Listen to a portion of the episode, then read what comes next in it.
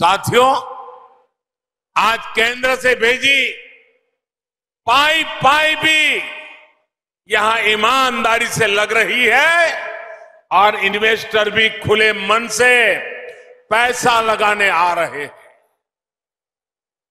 अभी मुझे हमारे मनोज सिन्हा जी बता रहे थे कि तीन साल पहले यहाँ के जिलों के हवा हा, हाथ में पूरे राज्य में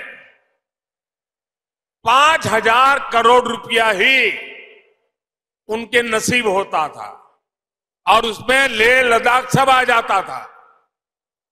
उन्होंने कहा, छोटा सा राज्य है, आबादी कम है, लेकिन पिछले दो साल में जो गति आई है, इस बार बजट में जिलों के पास बाईस हज़ार करोड़ रुपए सीधे सीधे पंचायतों के पास विकास के लिए दिए जा रहे हैं। इतने छोटे राज्य में ग्रास रूट लेवल की डेमोक्रेटिक सिस्टम के द्वारा विकास के काम के लिए कहा पाँच हज़ार करोड़ और कहा बाईस हज़ार करोड़ रुपए ये काम हुआ है भाइयों।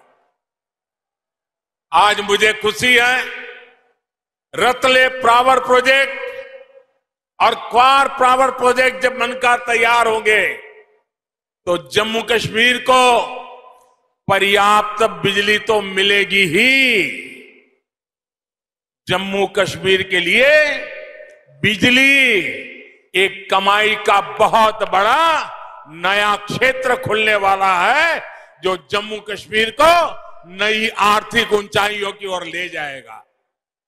अब देखिए, कभी दिल्ली से दिल्ली से एक सरकारी फ़ाइल चलती थी।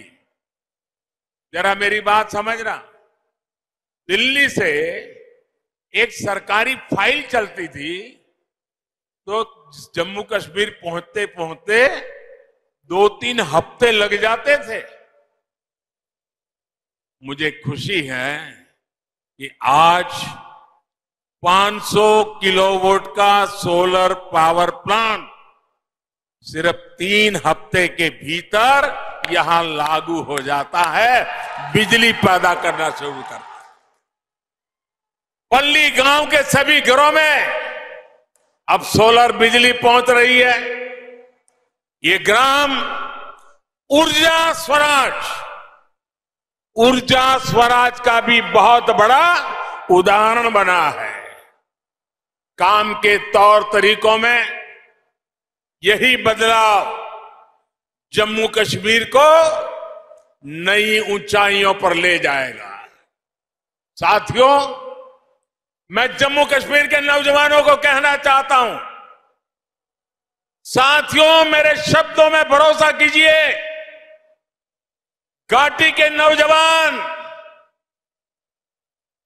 आपके माता पिता को आपके दादा दादी को, आपके नाना नानी को, जिन मुसीबतों से ज़िंदगी जीनी पड़ी, मेरे नौजवान, आपको कभी भी ऐसी मुसीबतों से ज़िंदगी जीनी नहीं पड़ेगी। ये मैं करके दिखाऊँगा, ये मैं आपको विश्वास दिलाने आया हूँ।